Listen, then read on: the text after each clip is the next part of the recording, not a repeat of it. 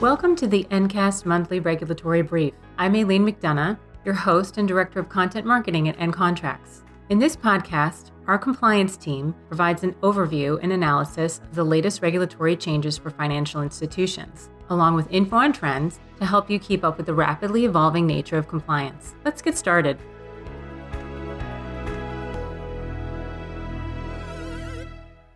Hello.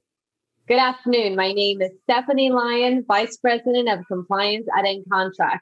Joining me today is Cheryl Grizzard, Regulatory Compliance Counsel at NContract, and Katie Ferrell, Regulatory Compliance Expert. We're going to be delivering you some of the most important regulatory changes in the month of June. And believe it or not, this was one of the busiest months we have had all year while it seemed like the regulators weren't really working the first two weeks, that quickly changed during the last two weeks of the month. And we're going to start off with a, a, huge announcement from the White House, and Cheryl has more information on that. You're right, Stephanie. President Biden signed new legislation making Juneteenth a federal holiday. Now, Juneteenth, of course, commemorates the day that slaves in Texas found out that they were free some two and a half years after the Emancipation Proclamation was enacted. Now, this new holiday is important for lenders in that it will affect the way a business date is calculated under the Truth in Lending Act and under Regulation Z. So, if you're a lender, for example, involved in a residential mortgage transaction, you'll want to consider the timing requirements for things like loan estimates and closing disclosures. And you'll want to make sure that you are allowing consumers enough time to rescind certain transactions. So um, just keep those things in mind in light of the new federal holiday. We're going to stay on a related topic for a little bit and discuss a landmark Supreme Court case. Take it away, Katie. Yep, that's right. Thank you, Stephanie. And thank you to all of you for tuning in today. It was a landmark ruling last week by the Supreme Court. They determined that the governance of the Federal Housing Finance Authority is unconstitutional. If you recall, just last year in a similar ruling, the CFPB was deemed the same. So, what does this mean for us going forward? Well, it does does give the president authority to remove the director at will, and guess what? That's exactly what happened. The same day, President Biden removed Mark Calabria from his position and appointed Sandra Thompson as the acting director of the FHFA.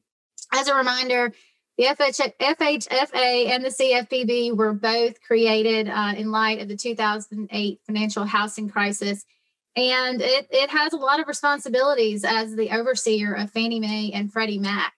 So, with this new leadership, um, it's kind of breaking news, but just today, she issued, uh, Ms. Thompson issued a policy statement on fair lending. And we're going to talk a lot about fair lending today, but um, keep this on your radar. It could potentially change the direction of some rulings, for example, that are currently in progress. Uh, one that comes to mind to me is the qualified mortgage rule. As we know, it's kind of flip flopped a little bit throughout uh, several months here, and it has a mandatory compliance date of October of 2022.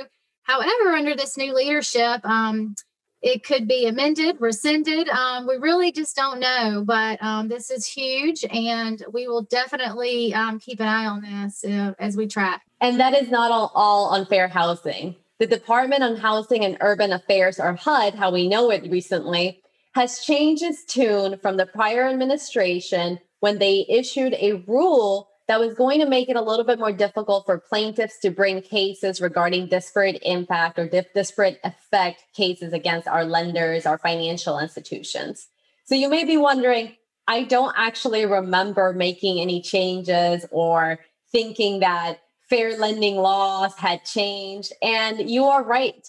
When we had this change back in 2020 under the prior administration, there was a court in Massachusetts that effectively froze this rule from even taking place until we, we resolved it through the courts.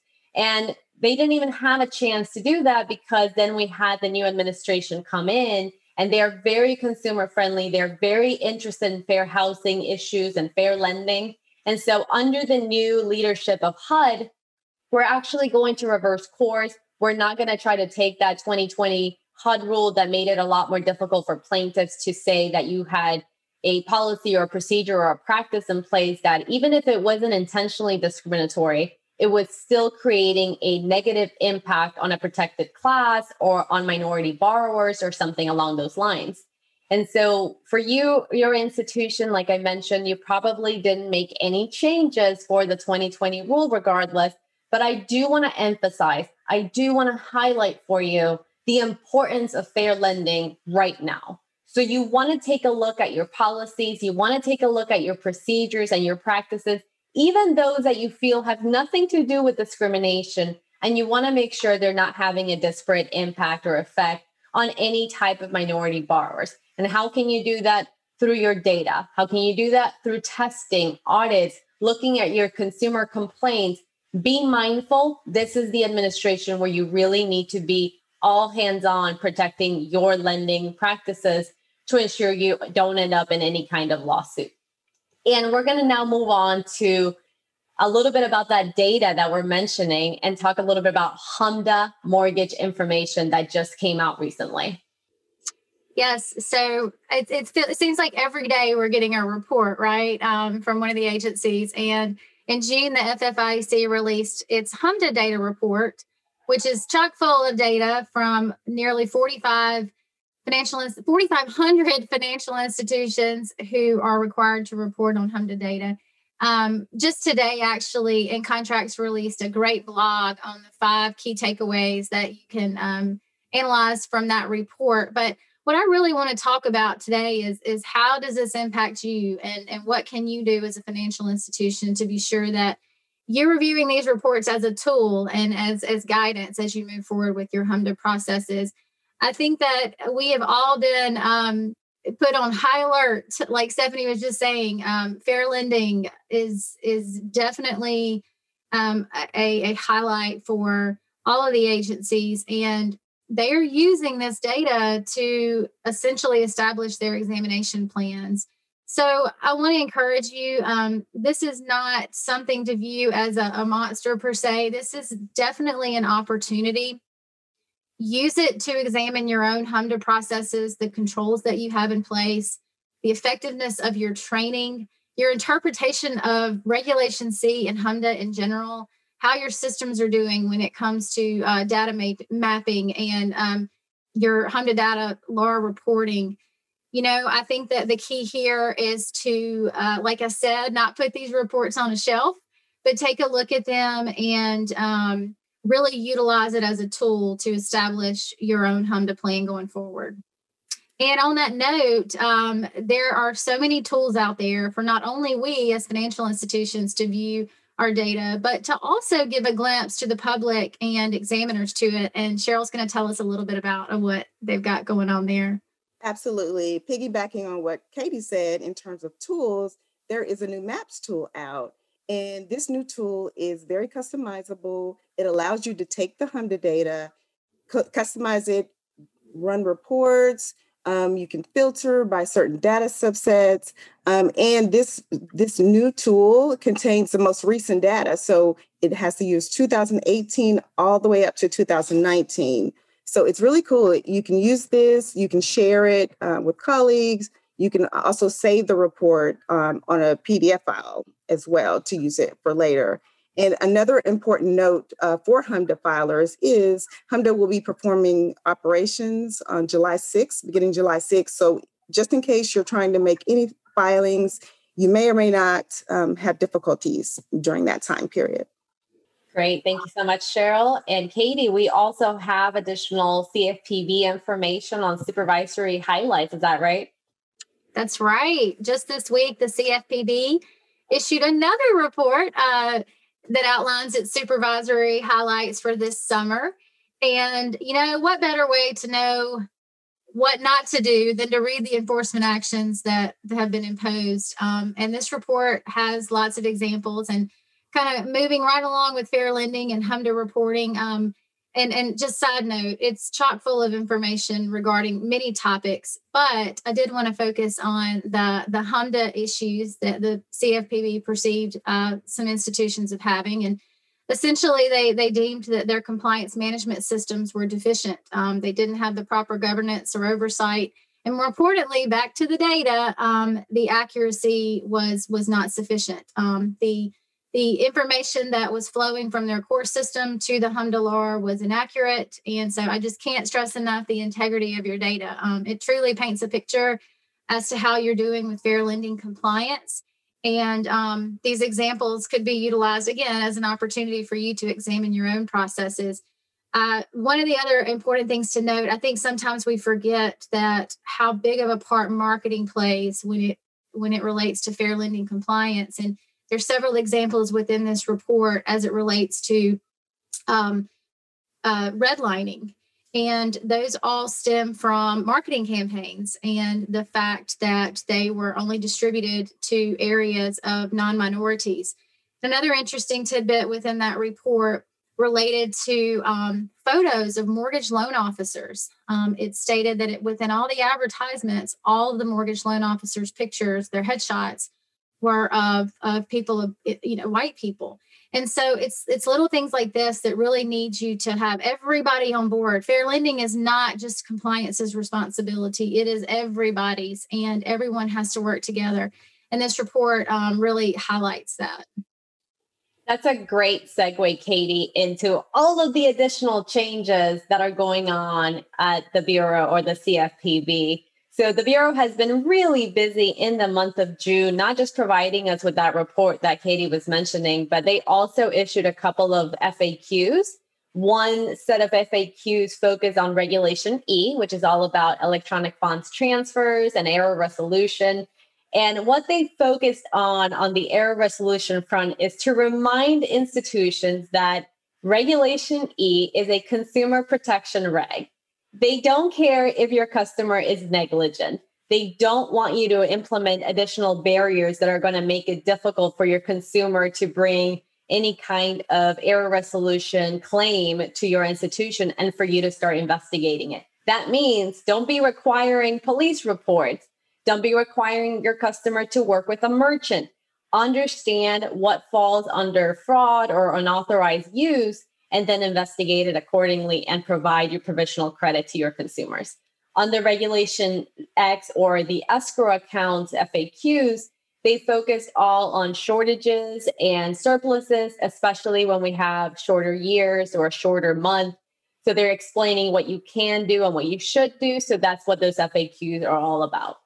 The CFPB has also been busy in the rulemaking front. I want to highlight Regulation X, which is again about mortgage servicing. And it should be no surprise to any of us that the Bureau just released their final rule on how financial institutions need to be supporting borrowers that are going through hardships and loan modifications. It is also going to affect your ability to take a specific loan into foreclosure um, it doesn't affect every single mortgage loan, just a couple or a few of them. So, this is a very important rule that you need to pay attention right now. And the reason for that is they didn't give you a really long mandatory compliance deadline to start observing the changes to Regulation X and your foreclosure process. The mandatory deadline is August 31st of this year. So, you got to get moving. You have to find that regulation. You have to get it to your mortgage servicing department if you have a third party that's supporting you through the foreclosure process, make sure that they understand these new responsibilities that you may have. Because remember, even if you're using a third party for debt collection, you're still ultimately responsible for compliance. So that's what we want to highlight here on the rulemaking. And finally, on the examination front, the CFPB has clawed back their power. And under the last administration, the CFPB thought we don't have the authority to examine for MLA compliance. That is the Military Lending Act. Under the new administration, we have a new tune. The CFPB feels like they do have the statutory authority to examine your financial institution for MLA compliance because they have a vested interest in protecting all consumers, including service members, their spouses, dependents, and other covered borrowers under the Military Lending Act. So if you are a financial institution currently being examined by the CFPB, just know that that's going to be reintroduced into your exams. If you're not currently being examined by the CFPB, but you're near that asset threshold, which is very exciting for you, uh, just keep in mind that that's definitely going to carry over from your current exams to your next exams. So let's switch gear from our federal regulators and into cybersecurity and the state. We have a little bit of a shakeup in Texas. Let's go into that. Absolutely, Tech, uh, Stephanie. One of the hottest topics um, in industry nowadays is data security. And Texas governor recently signed an amendment to its data security notification requirements, which will require any entity that has data affecting at least 250 residents that experience a security breach, they are required not only to report this information to the Attorney General, but they need to report the number of residents that were affected, whether they were notified via mail or some or other form of communication. They have to report to, that information to the Attorney General, and the Attorney General will now put those companies on its website and, and it's available to the public. This has been deemed the wall of shame. So, needless to say, there are very important, serious reputational risks associated with this. So, you want to make sure that you have all of your compliance and your security procedures in place to p- potentially avoid a, a major security breach. Shifting gears from Texas to Florida, Florida has released a new mini TCPA. Um, basically, this will affect telemarketers and it will uh, select phone solicitations. We will provide you more details on this. Most importantly, to consider is if your organization makes phone solicitations, even solicitations via text, you'll need to consider consumer um, notice and those types of things, the times of day that you're making these phone calls and solicitations. But again, we will provide you more details as this information unfolds. Thank you so much, Cheryl, on that information. And we're going to talk about something relating to security, and that is the latest changes to the interagency guidance from the FFIEC. Yeah, Stephanie, um, just yesterday, the FFIEC did issue a notification that they have updated their operations booklet. And uh, personally, it's a long time coming. It hasn't been updated since 2004. And just imagine all the changes that have occurred in the last 20 years as it relates to technology and, and the risks associated with that in our industry. They have renamed it the Architecture, Infrastructure, and Operations Booklet. Um, so uh, where there's some some positives here that it will um, will reflect the changes in the industry over you know several several years. Um, we will be continue to track this and Ncomply, obviously, because it does deem um, a statement that was associated with it that um, they will be, as required by the Treasury, to institute uh, some of their priorities as it relates to this. So um, keep it on your radar. Um, keep it keep it handy as you evaluate the risk associated with technology at your institution. Great. Let's switch gear to issues affecting depository institutions. So we're going to focus specifically on our banks and credit unions um, and things that are going on right now that affect everyone in that area is the Federal Reserve. The Federal Reserve, you may remember, controls Regulation D, and during the pandemic, most of the teeth for Regulation D have been knocked out. The, the requirement to restrict the number of saving account transactions into your checking accounts or transactional accounts has been completely removed. So your institution is free to allow unlimited transfers. You're allowed to continue to have that limit in place if you want to. So really that part of the regulation that made it important for us compliance folks has been kind of removed. Where we are seeing changes today and final rules regarding this regulation is on how we calculate interest on reserves. Last year, the Federal Reserve also removed the requirement to have a certain number of reserves in the Federal Reserve account. So now you can have unlimited reserves, you can have a minimum number of reserves, it's fine. So what they're trying to do is they're just trying to streamline the formula to calculate what kind of interest they're going to be paying on those reserves. So this information, again, as a compliance officer, you probably don't need to, to, to take it into yourself and figure out what that means. It's all the numbers, people. So send it over to your CFO, send it over to accounting, and let them know that that formula is going to be modified and streamlined a little bit better. We're going to stay here on the Federal Reserve. Katie has a little bit more information on the Fed Now, I believe, or if not, Cheryl. Yep, that I'll take that one, Stephanie. Absolutely. So the Federal Reserve, um, like I said, they've been busy. Like Stephanie said, they've been busy. They have proposed making a comprehensive set of rules um, and adding that to Regulation J.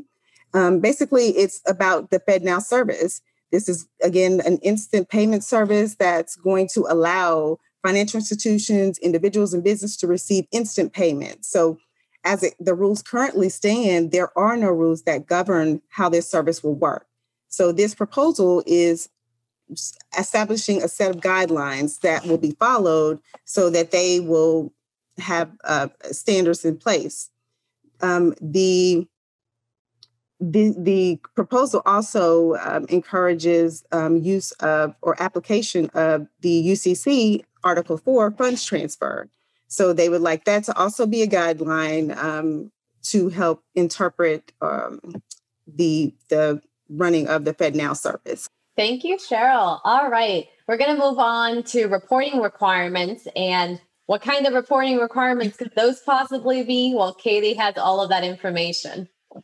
Well, that's that's just what this topic's all about. It's the the trade groups have said we have too many reporting requirements. Um, the American Rescue Plan Act, if you if you read it, there's a very small proposal within it that does impose some additional reporting requirements on financial institutions. And while the while the proposal is small, it could have a very big impact on our industry.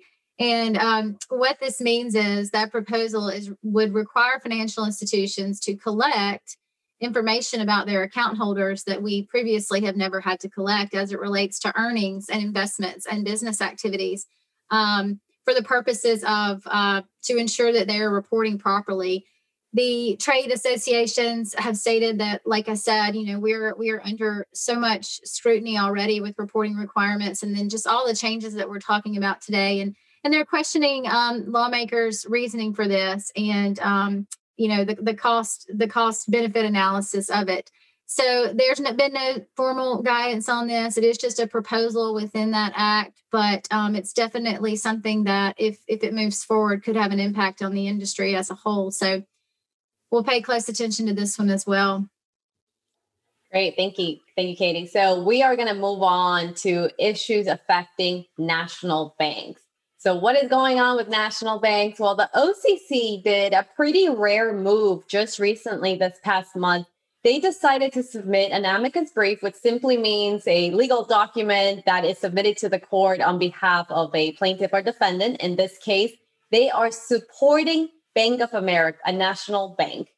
And they are supporting them because they feel like there is a, an issue in New York right now in the New York Eastern District that could affect all national banks in the United States. And that issue is on the preemption of interest rate requirements for escrow accounts.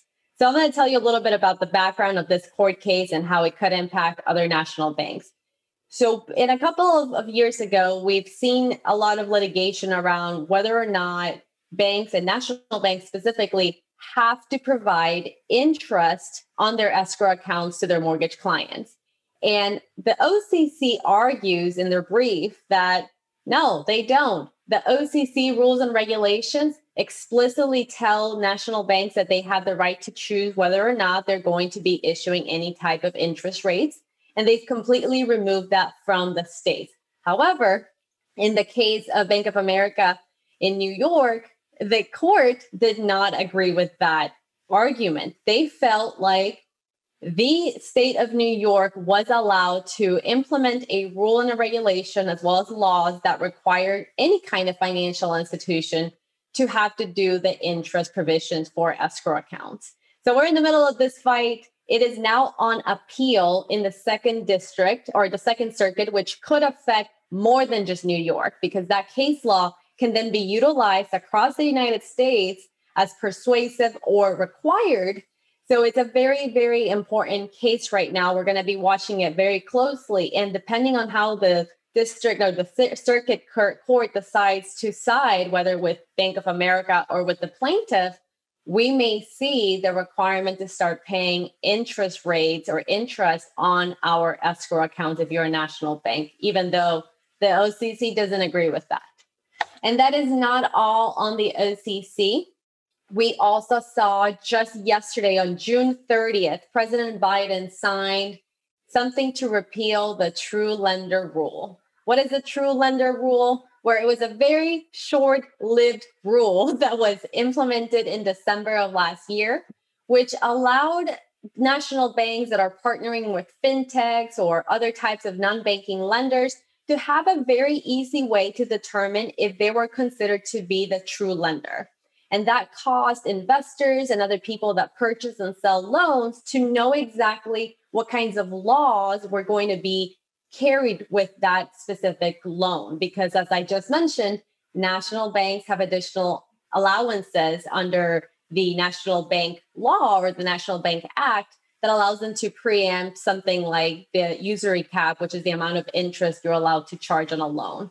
So it's, it's very, very good to buy paper that is made by a national bank because then you're not subject to the state caps on how much interest you can get. Well, Congress as well as, of course, President Biden, they felt like this true lender law allowed for a little bit of too much predatory lending for their specific taste, and they decided to completely remove it. Because it went through the Congressional Review Act and President Biden decided to sign that, well, the OCC is not going to be allowed to pass any type of, of regulation that looks similar to the true lender law in the future unless there's a lot of changes also associated with the statutory changes, which is just really complicated. Basically, we're not going to see another true lender rule anytime soon. That means that for the industry, for national banks that are partnering with these non bank lenders, you're back to having to rely on state law and case by case determinations to figure out who your true lender actually is.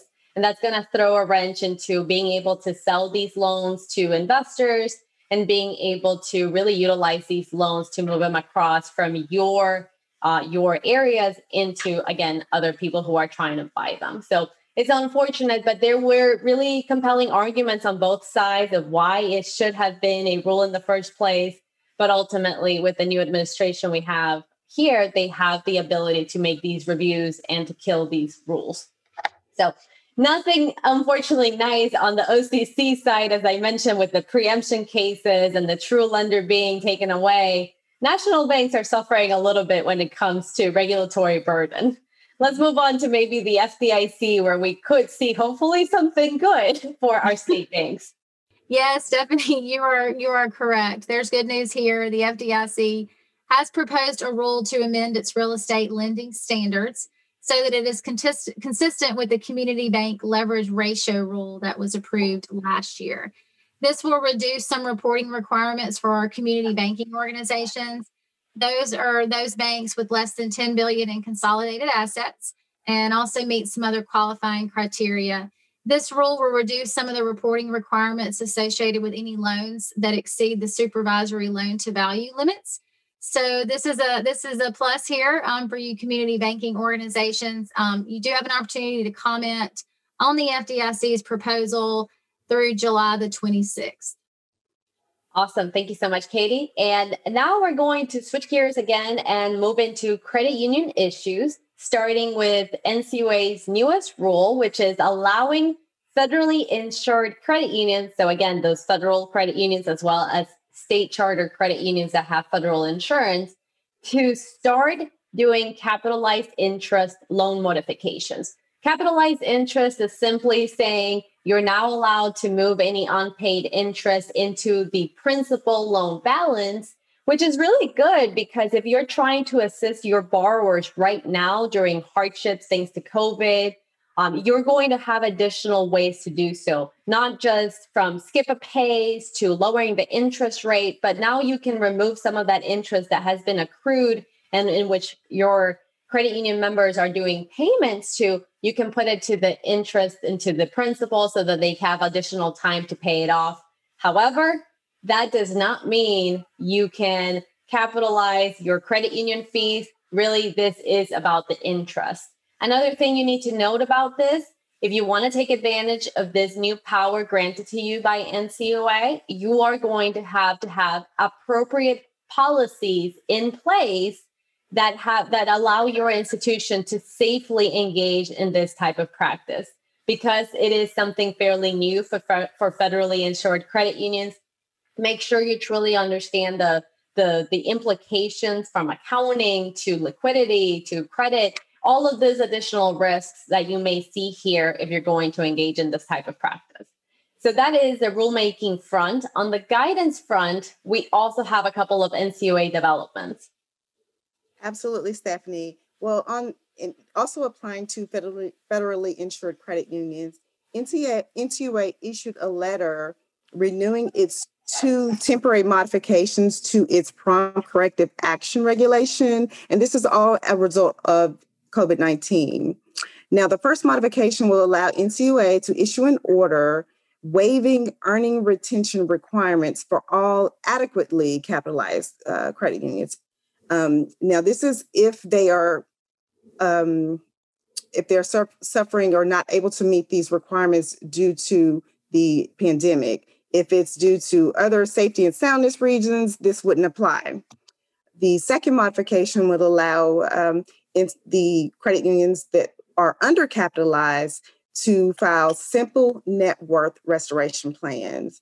Um, again, it has to be as a result of the pandemic and due to increased share growth. So this was an important guidance um, and um, from the NCUA to credit unions. Great, and, and Katie, are credit unions excited about this guidance? well, they're they're really just needing some additional resources. Um, you know, some of this guidance uh, you know, do they have the resources to calculate um, these requirements properly? And so they are seeking from the NCUA some additional tools to help them uh, meet these requirements in the in the time frames. So yeah, they're they're needing a little bit of help. Got it. It's when we when we have new rules or new guidance, it sometimes leads to additional guidance that we need to actually properly implement any of these things. Well, thank you for joining us today.